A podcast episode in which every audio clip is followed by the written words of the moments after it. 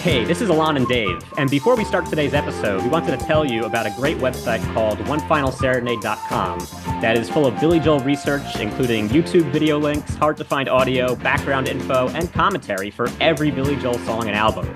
It compiles Billy Joel info from the web and print and puts it all in one convenient place. We've regularly used it as a resource when doing research for our episodes. And although we did not do so in the past, we'd like to give the site some much overdue credit and attribution. Many times, research stated on the podcast was learned from this site. In certain cases, some things said on our podcast were quite close to, and in some cases, even directly taken from what was written on the site. Also, some single cover images used on our social media were actually created by One Final Serenade, and we should have given attribution when using them. For all of this, we apologize to One Final Serenade. We should have gotten it right the first time. And thanks to One Final Serenade creator Eugene Pack for working with us through this corrective process. And now back to the show.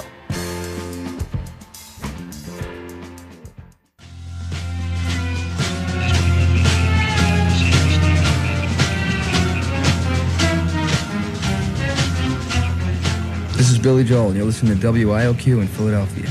artists who died are guaranteed a place in our hearts. Well, it's the old romantic, you know, the James Dean cut short Yeah. prime of his youth before he had a chance to degenerate and age. And I don't Yeah. buy that stuff. I think Yeah. I don't think you have to die to remain. Well, I, I wasn't suggesting. I'm sure CBS has an album in waiting with the black border around it. You know, next motorcycle accident, we go with this one. You know. Where's the orchestra is what I want to know. Okay. Hi, I'm Alon Altman, I'm Dave Juskow. and this is Billy Joel A to Z. Where's the orchestra? Wasn't this supposed to be a musical? Here I am in the balcony. How the hell could I have missed the overture?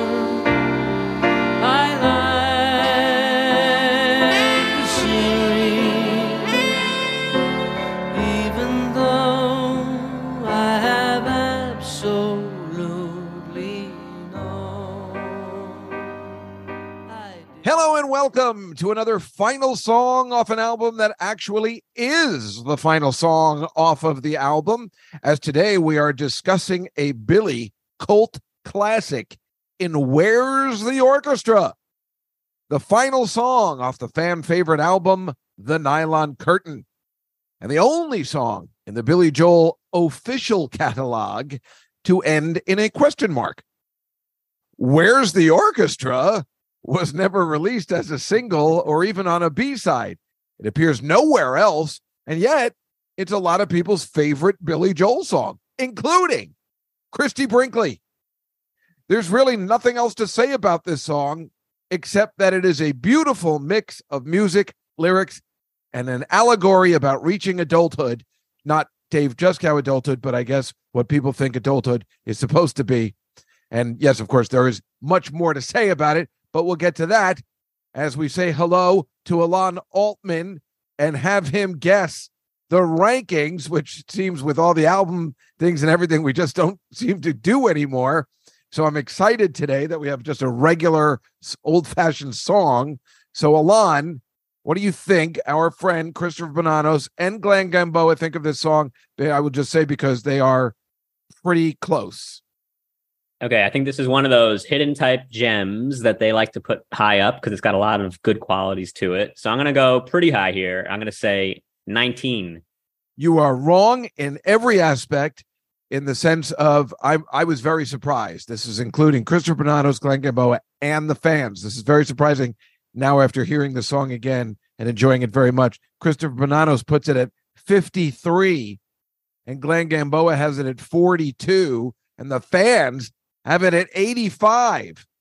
And Who are these fans? I don't know, but it's a site where they made a vote and then they take it, and this is what it came to. So, anyway, the Christopher Bonanos one, he says the performance on the album is a little low energy, but it has interesting lyrics with an unexpected callback to Allentown buried in the last verse, which I got to say, I either didn't know about or completely forgot about. And boy, was that cool. Yeah. So when you heard it, you were like, what the hell? He's ripping off his own self. No, when I heard it, I didn't even hear it. I wasn't paying attention. I was listening to the song and I just wasn't paying attention to the end. And then when I read about it, I'm like, wait, I got to go back and hear it. And then when I, it, it flowed for me. I, I didn't notice it, which is, I guess, what he probably wanted. And then yet, when I heard it back, I'm like, oh my God, that's fantastic.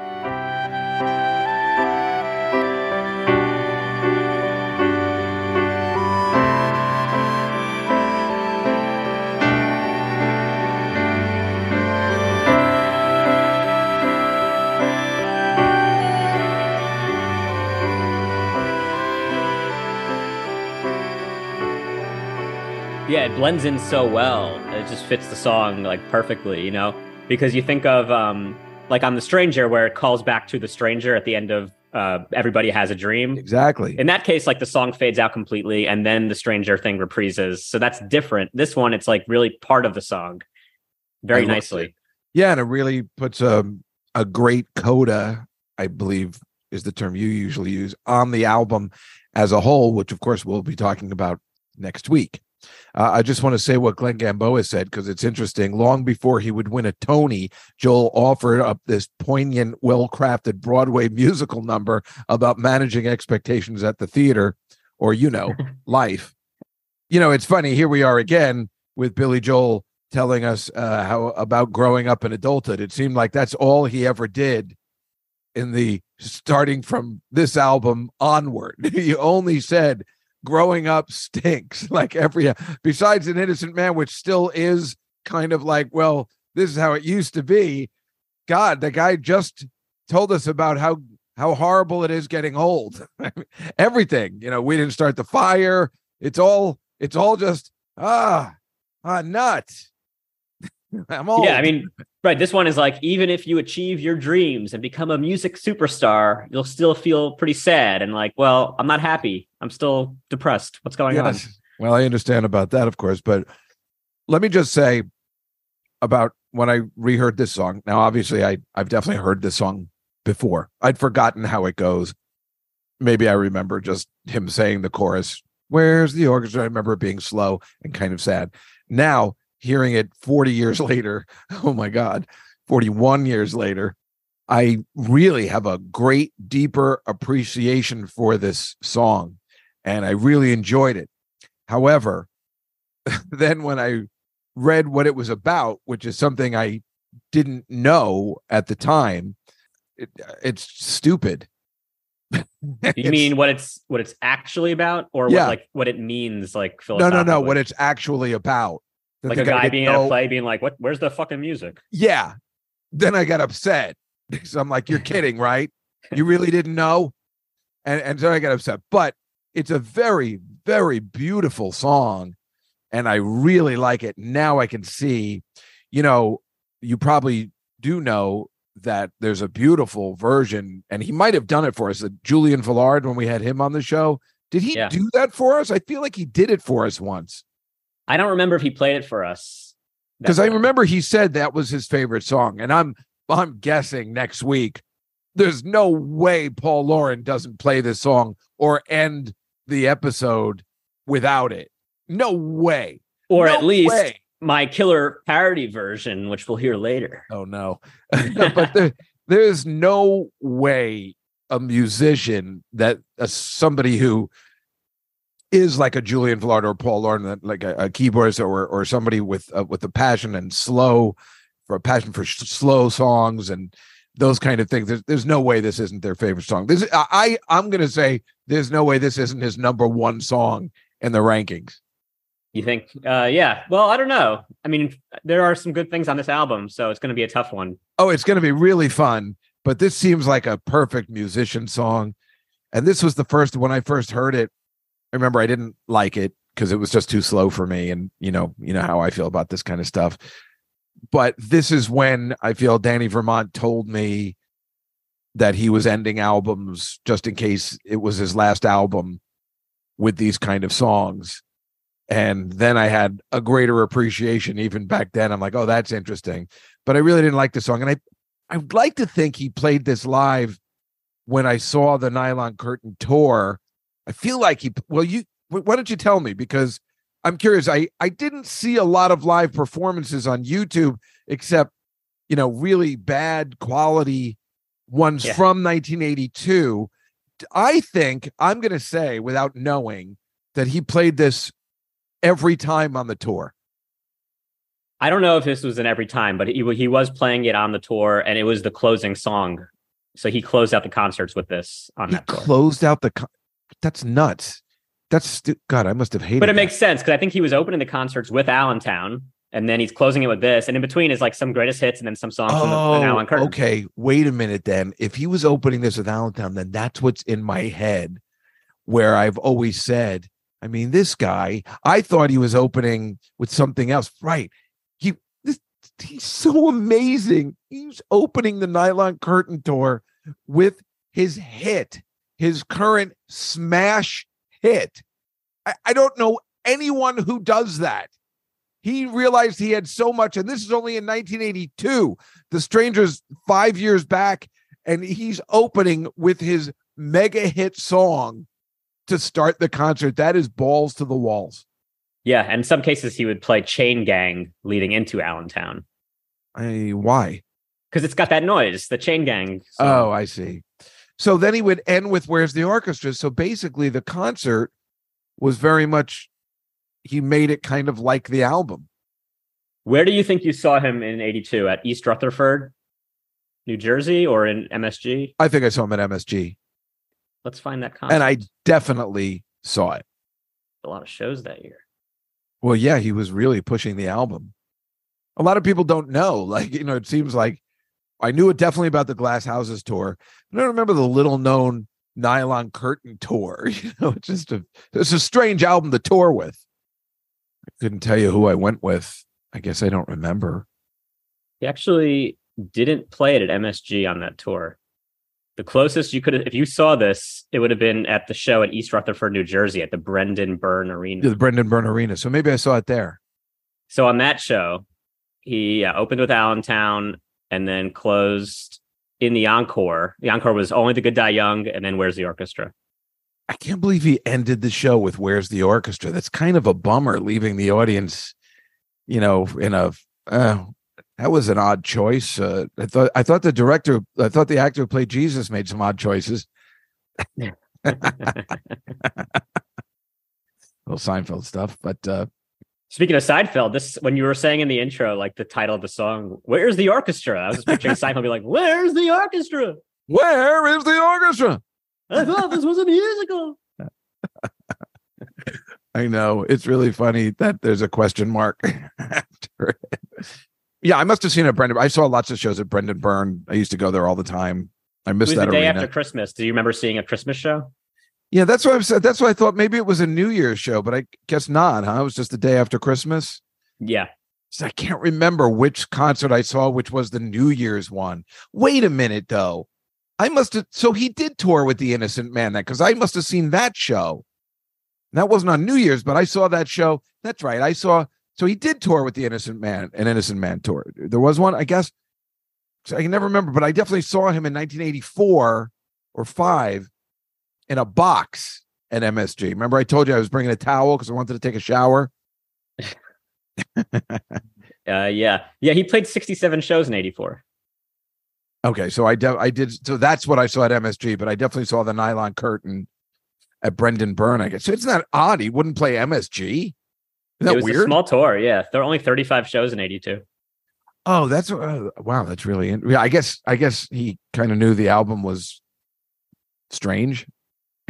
I don't know, or maybe that's when he was going through a bad time, Divorce stuff and everything. Yeah.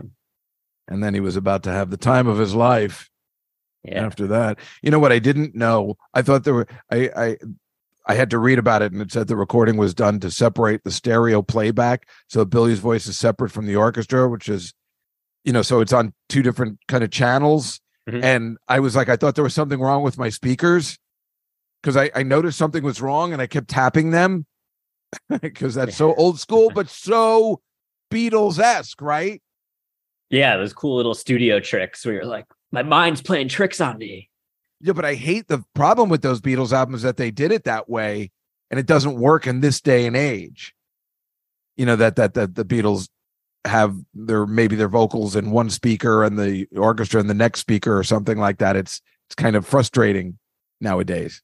You mean because like the way we listen nowadays, it's not Yeah, the same? yeah. We're all like mostly on headphones or something. Yeah, exactly. It's not the same experience, so it doesn't work as well. But yeah, I definitely noticed the difference, and I didn't know there was a reason for it, and I thought that was kind of cool.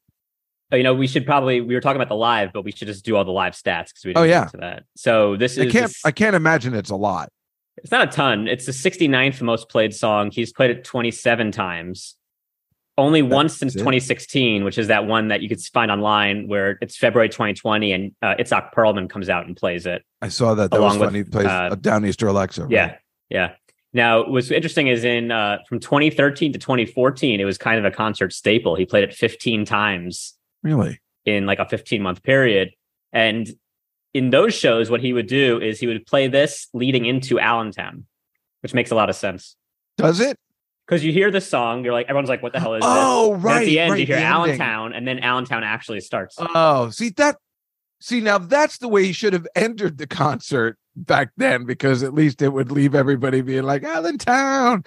That's such a strange way to end a concert like that, but I guess it's good, pretty cool uh, to. well, it's kind of like when he used to end with Souvenir. It's they're both melancholy ending songs. yeah. Well, I don't like leaving a concert that way. I don't need it.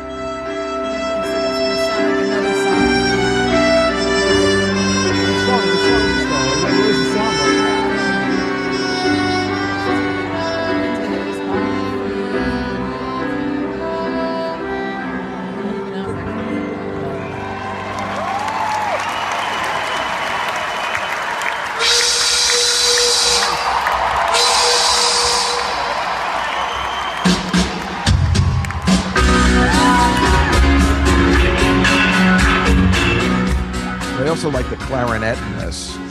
I, it's noticeable, and I liked it. I like the choice. Yeah, it's cool that he had like an actual uh, quartet, I guess, or orchestra type instruments there. The whole band isn't on this one at all. Yeah, I, I know. I spoke to Liberty yesterday, and he was pretty angry that I mentioned it. Yeah. So I was reading the lyrics, okay, and uh, the lyrics are quite interesting. Wasn't Wasn't this supposed to be a musical? You know, I mean, come on, check check your program in advance. Here I am in the balcony. How the hell could I have missed the overture? I like the scenery, even though I have absolutely no idea at all what's being said, despite the dialogue. There's the leading man, the movie star, never faced an audience. I mean, it's the lyrics don't read like a song. yeah, he said he was experimenting with like not rhyming, like just kind of more like free form lyrics. So to me, when I'm reading it, it says, Here I am in the balcony. First thing that came to my mind. What do you think? Here I am, in a state of grace. Uh, no. Laura. Here I am feeling like a fucking fool. oh, that's interesting. So I then I started reading the rest of it. Do I I I I- I put it to music.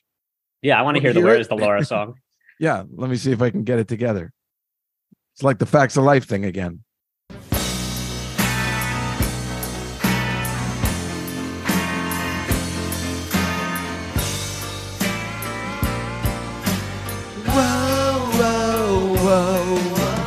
Here I am, Hera in the balcony. Oh, how the hell could I have missed the overture and the scenery? Even though I have absolutely no idea at all what's being said. Despite the dialogue, there's the leading man and the movie star who never faced an audience. Where's the orchestra? After all, this is my big night in town. My introduction to the theater crowd. I assumed the show would have a song. I was so wrong.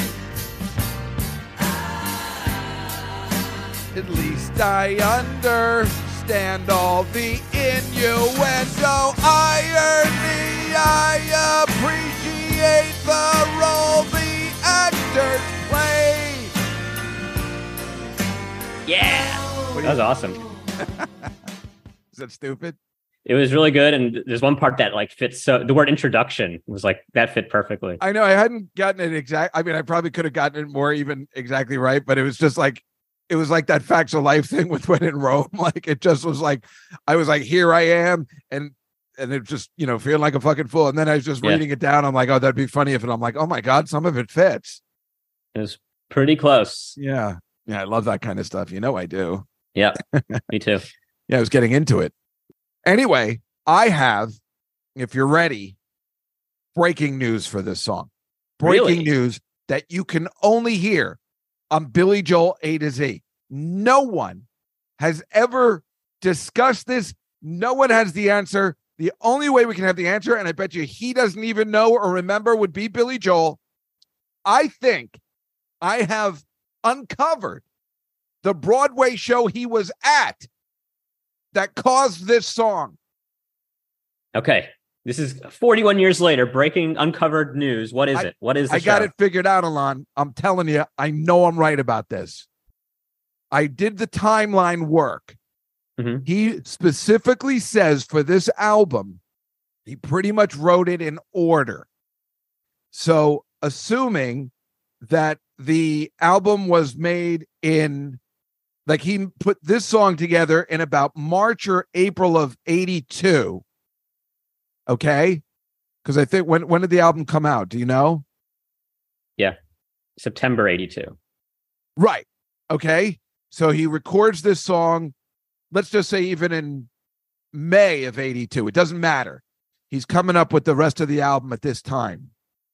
There's one show that fits all the criteria that makes it perfect for a guy that has no idea this is not a musical. And it is called Come Back to the Five and Dime Jimmy Dean. And the reason I mention it is for two reasons. First of all, uh, this uh, is a play, and I think you can see the movie with Cher and Kathy Bates, which came out around this exact same time, 82, 83, uh, directed by Robert Altman, I believe. And it's about a couple of girls working in a Woolworths, which you're too young to remember. They still had them when I was a little boy. And there was like a, they were called the Five and Dime store kind of Mhm. like a like a five below today or the dollar store right? Yeah. something like that but they had everything they had a lunch a cafeteria you know i could get a grilled cheese sandwich there i feel like we've talked about it on the show before with some of our other guests for some reason so it's about a you know these girls working at whatever a woolworths and stuff and what they're talking about not jimmy dean they're talking about james dean which of course he put in we didn't start the fire so obviously he's interested in James Dean. And it's about these girls that actually have a James Dean club. And that's what they're talking about. And Ah. and he I think he shot something like the plot is like he shot the movie Giant or something in the town where they live and something like that or maybe he had the car crash there I can't remember what it is. Doesn't matter. But the fact of the matter is that it's called Jimmy Dean. And Jimmy Dean is not only the sausage king of Chicago, Who's that guy from uh, Ferris Bueller? Abe Froman. Oh yes, of course.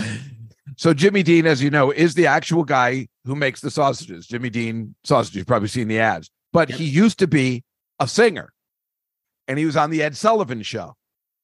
And if I play for you now, one of his fa- famous songs, "A Thing Called Love," I'll play it for you now, and then I'll Okay. show why it's very possible that Billy Joel kind of worshiped this guy. This is him on the Ed Sullivan Show. Are you ready? I'm ready.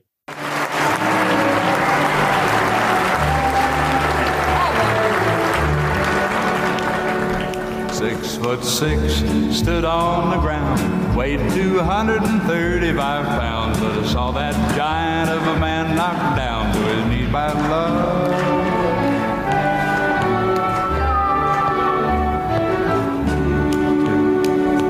He was the kind of man that would gamble on luck.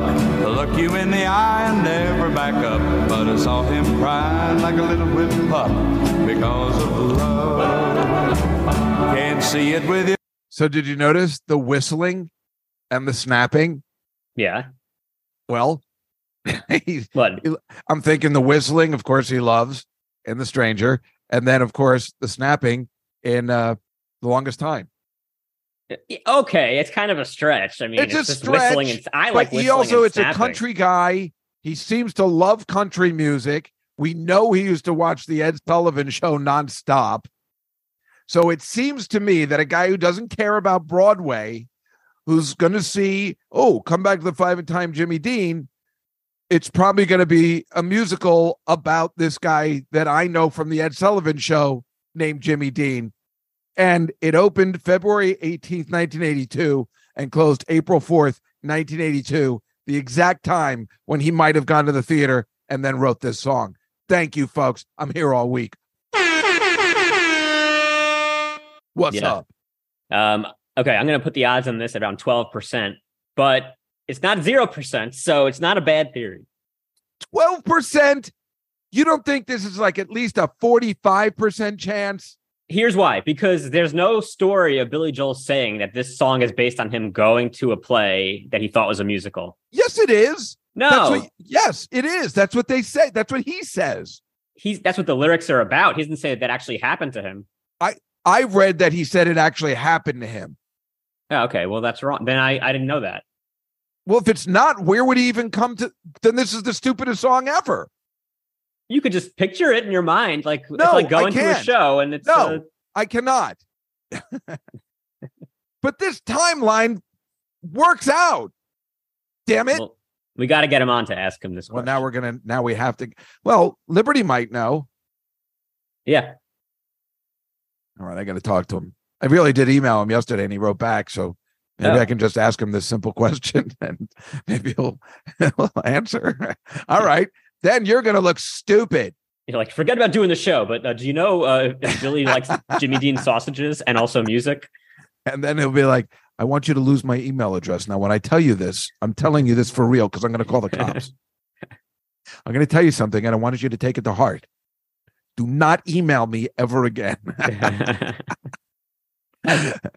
and then people would be like, "Well, you know, you guys should talk to Liberty DeVito." Um, oh, Dave has a he has a restraining order. Uh, yeah, not allowed. he's not allowed to. He's not allowed to come within ten stro- keystrokes of uh, Liberty DeVito. The length of ten uh, drumsticks. I'm not even allowed to go to the Lords of 52nd Street concerts anymore. I've been banned from everything. Let me give you a word of advice, okay? I want you to stay away from me. I don't want to talk to you. And I don't want to hear any more of your stupid little notes and suggestions. I don't like you. So if you got any other problems, whether it's raisins, prunes, figs, or any other dried fruit, just keep it to yourself and stay out of my way, okay? I was listening to this British interview from 1982. And it was kind of funny, actually. This guy, it was one of these like real quiet radio interviews where the guy's like super subdued. And he goes, uh, Where's the orchestra? I listened to it a dozen times. I still don't understand it. he just like completely didn't get it. And then Billy's trying to explain the imagery, which isn't that hard to understand, I think. It's once you hear it once, you're like, oh, I get it. I get what he's trying to say here. This British guy was really obtuse about it. I heard that, and the, that we've heard that interview before, and that British guy was a moron who probably never even heard the album before, and quite frankly, weren't even sure if he knew who Billy Joel was. But again, if Billy Joel's explaining the analogy, how can he not say, "Well, I went to the show and I thought it was a musical"? I mean, why why would you come up with this idea? Even it's stupid. He had to have this had to have happened to him. Everything he writes about happens to him, and that's what he talks about. How could he have not gone to a show and had this happen? Where you where do you come up with this otherwise? Who does that? You live in New York. We don't, it's not like he lives in Iowa. He knows how Broadway works. I could see him falling for that, but I'm saying he knows, you know, it's just stupid. Well, I'll say this. This has never happened to me, but I do always think about it. When someone invites me to a Broadway show, I'm always assuming musical. And then once in a while, I'll Google before I go and it'll say it's just a play. And so, Alon, that just happened to me a month ago when I saw Life of Pi. I thought it was a musical. it's not a musical? No, it, did, did you really not know? No, I figured it would maybe in a musical. Yeah, no, it's not a musical. And I, when I looked it up, I was surprised because I'm like, oh, I thought it was a musical. And the girl I took thought it was a musical too. So that's easy to fall for, I guess. But of course, nowadays, usually look it up and see. So back then, you wouldn't, and you could fall for that. And I think he would think this would be a musical about this guy from the Ed Sullivan show, the period time period that he worships. I think that this should now be a running gag for you because you go to a lot of shows, and whenever you go to a show, it's not a musical. You should start saying the lyrics. Look around and be like, "Wasn't this supposed to be a musical? How the hell could I have missed the overture? Am I late? What? Ha- what? Like the scenery." Well, it was it, even better this time when uh, the girl I bought, who was very young, and the, the curtain closed, and she's like, "What the hell? That was a strange ending, huh? Nothing was resolved." I'm like, "It's called intermission, sweetie. It's uh, they have it at every show." She had no idea, no idea there was more to the show. It was Well, hilarious. halftime, baby. Yeah. Then she goes, "Oh my god, what's that?" And I'm like, "It's the balcony." She goes, "Can we go up there?" And I'm like, "Well, you go up there, sweetie. My knees are hurting me." I wish I was I'll, kidding. I'll wave to you from down here. they say this is a very Harry Nilsson esque song. He's the guy who did that song, uh, "Lime in the Coconut," oh, but that's not that. at all like this song. That's No, not at all. but he did that song. It's called "Without You," which you probably know. It's that big ballad that's been covered a million times, and that song sounds a lot like this. His version. Oh, all right. No, I can't forget tomorrow when I think of all my sorrow. Well, I had you there, but then I let you go. And now it's only fair that I should let you know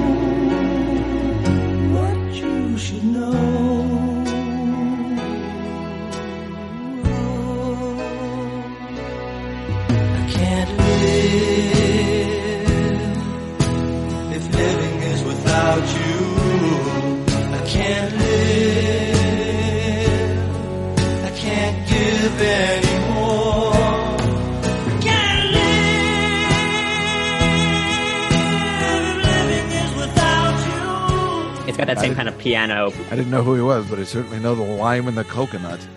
And mostly I, think- know it from uh, Practical Magic, the Sandra Bullock, Nicole Kidman movie. Yeah, of course, well, that's what everyone knows it from. Hello. Uh, he also did that song "Everybody's Talking" from Midnight Cowboy. Oh, yeah. Wow. Okay. So this guy was, uh, how do you like that?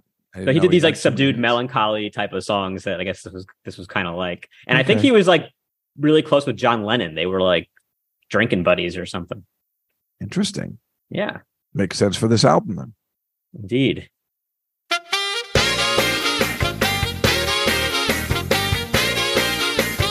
Well, Dave, it's time for the trivia portion of the show. Do you have a stumper for me? I got a stumper for you. A stumper. I tried to put in clues so you'll get it. Okay. Because, you know, you could choose from a lot. As you know, where's the orchestra?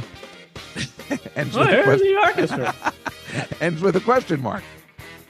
It, of course, also begins with an adverb helping us to know that it is a question. There are a few classic songs that end with a question mark. What's love got to do with it? How deep is your love, etc. Well, here's one for you. Which far out David Bowie song actually ends in a surprising question mark? Space Oddity? No, the mm. clue is the album Kreplach. It's a very bad clue, but you'd have to think it through. Okay, David Bowie song. The song itself ends in a question mark, not the title. The title of the song ends in a question mark. Yes. And you said far out. Now is you're doing far out as Ed. No, You're you're right there. far out. S- Sammy Davis Jr. Well, I was doing the Sammy Davis Jr. far out, but it's not that way. But it's out there, man. It's far. it's Okay, far out. here's my guess. Life on Mars. Yes. So You it's didn't Life look it on up, Mars? did you? Question mark. Yeah. Uh, that was my next guess after Space Oddity because I thought the far out I thought was a space thing. Right, right. So you got it right. And I it's a Kreplach album because I'm thinking of the red that Oh, was yeah, that's stupid. I know, quote. I know. That was, that's why But- I, I started thinking Russia when you said that, and that Right. threw me off. I was like, "What are his Russian songs?" I I wasn't trying to throw you off. I wanted you to get it, but I, I didn't know. Yeah, life on Mars is life on Mars. I was shocked when I saw that that has a question mark at the end. well, because the lyrics he says, "Is there life on Mars?" So that makes sense when in the song itself. That song is actually a take on "My Life." My, I'm sorry, "My Way," "My Way" by Frank. Oh, Sinatra. oh, I was going to say, not my uh, life. wait a minute. Uh, I thought the timeline. I don't think that works. So in a way, kind of how like "Honesty" was kind of like Billy Joel's version of "My Way," perhaps like that kind of strong ballad. This Right. was David Bowie's. I don't see my way in this song at all. But uh, I certainly really enjoy the song "Life on Mars." I've been trying to play it on the piano for a couple of years. It's awesome, great song. It's so awesome. that whole album, really- "Hunky Dory," great stuff. Yeah, that was uh, my grandfather's name, Papa Dory. Oh, and he was a real hunk. He was all right. Ran a shoe store out in Perth Amboy. No, Ziggy played guitar.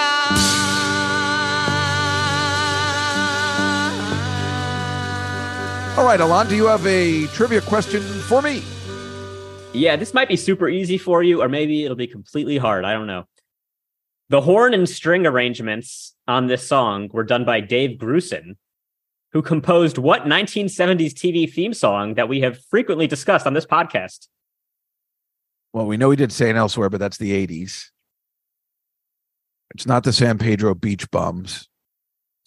A 70s song, a 70s Dave Grusin song. I worship Dave Grusin. How can I not know this answer? And we've spoke about it on the show. Alice, I'm kidding. There's a new girl in town with a brand new style. I used to sing that on stage. Uh, Tell used to love it. it was different time.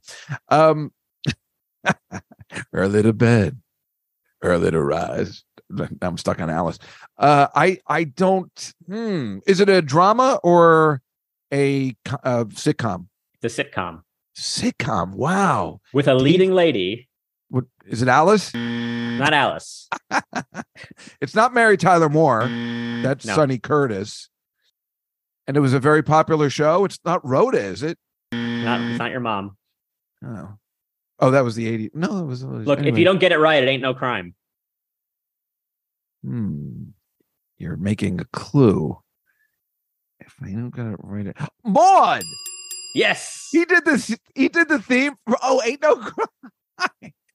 He did the theme to Maude Yeah, that's him. with our favorite piano part that is from Ain't No Crime. How did Uh-huh. we not know that? I don't know. That's weird. Lady Godiva was a freedom rider. She didn't care if the whole world looked. Joan of Arc with the Lord to guide her. She was a sister who really cooked. Isadora was the first bra burner. Ain't you glad she showed up? Oh, and when the country was falling apart, Betsy Ross got it all sewed up. And then there's Maude, Then there's Maude, and then there's Maude, and then there's Maude. and then there's Maude, And then there's more. and then there's That uncompromising, enterprising, anything but tranquilizing. Right on, Maude. Oh, isn't he great? He did a lot of stuff. Oh yeah. Oh, I told you I used to work in his office. It was amazing. I told I told you I told that story. Instead of a, a keyboard, he had an actual keyboard on his desk. Instead of a desk, he had a keyboard. Right, right. Yeah. Instead instead of a keyboard like we use for a computer, he had an actual keyboard that was called the keyboard before there was a keyboard. you know, Mhm. it was way cool. I got to sit in his chair and his desk and stuff. It was pretty awesome. He was great, so great. He's still, I think he's still alive. His his his his Yes, he's 89 years old. Yeah, he was really terrific. Well, I didn't realize he was around. I mean, I guess I knew he was around the 70s. I just didn't know any of his work. Started on TV just like uh uh who's the guy that does uh, Star Wars and Raiders of the Lost Ark? Uh John Williams. John Williams.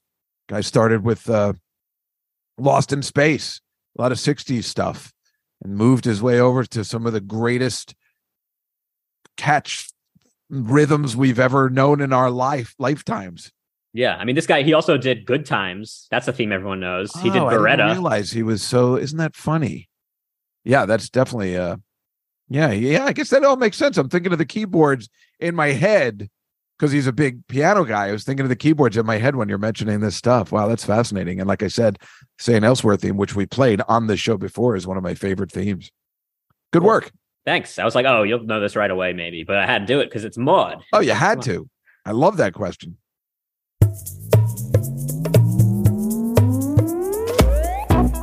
All right, Alon. This is your time to shine. And let's hope it's a good one for Paul Lauren to do, although I don't know whether we'll want him to do it because we probably want him to end with this. But if it's that good, what do you have today for us for a Weird Alon parody? I don't know if it's that good. This is a hard song because there's not an Yeah. easy rhyme scheme. I don't even know how the song goes. I'm hoping that I remember. And th- this is actually a, one of, a shorter one. I didn't want to do a, one of these long versions where, We're you know, the whole song. Yeah. yeah, because then there's more chances for me to mess up. So this one is called Where'd I Park My Car? Oh God, that's really bad. So picture like that Seinfeld episode where they're walking around a parking lot, you know, Right. in the garage. That's the whole episode. That's what this song is. Why don't you just call it dude, where's my car? Because I didn't think of that. Where'd I park my car? Wasn't it supposed to be right over here? Here I am in the parking lot. How the hell could I forget where I left it? And after the mall is closed, and after the last car leaves, I can't believe I see it there where I parked it.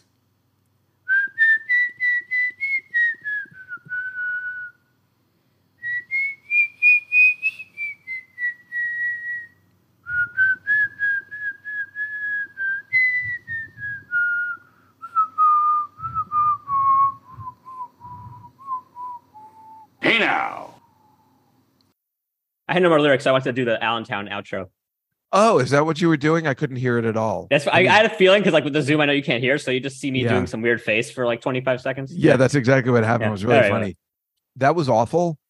And uh, it started off really good, and then it just got worse as it went on, except for the ending with the uh, the Allentown thing, which is kind of funny. I can't disagree with you. it started. I'm like, oh, wait a minute, this is going somewhere, and then it just. I, don't- it's not your fault. It's like the way the song goes. It just wasn't. I was gonna write favorite. even more of the lyrics, but then I was like, it's all gonna be the same thing though. It's all just gonna be like, didn't I park my car? I'm trying to beeper. Where's it? It's not. I can't hear it. Yeah. It's gonna be stuff like that. So uh, we don't need it. But when you started singing the melody again, I'm like, oh yeah, I like this song again. At least you Yeah. recognized it. That's good. Yeah, I did. No, I did. You did a good job. Thanks.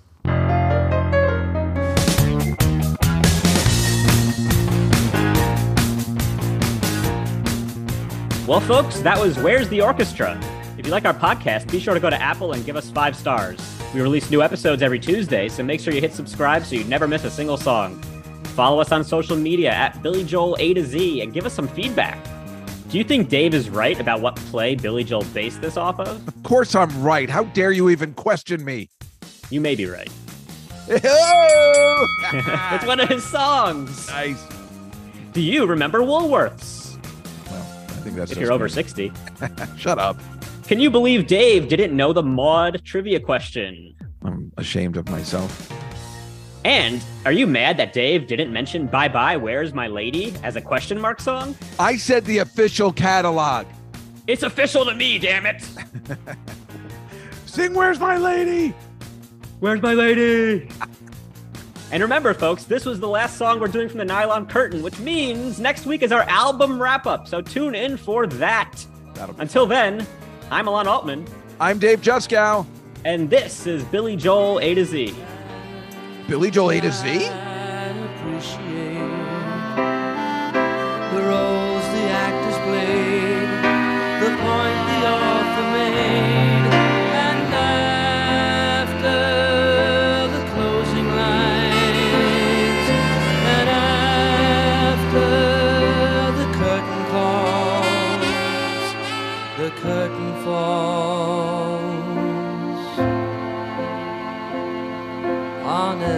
share.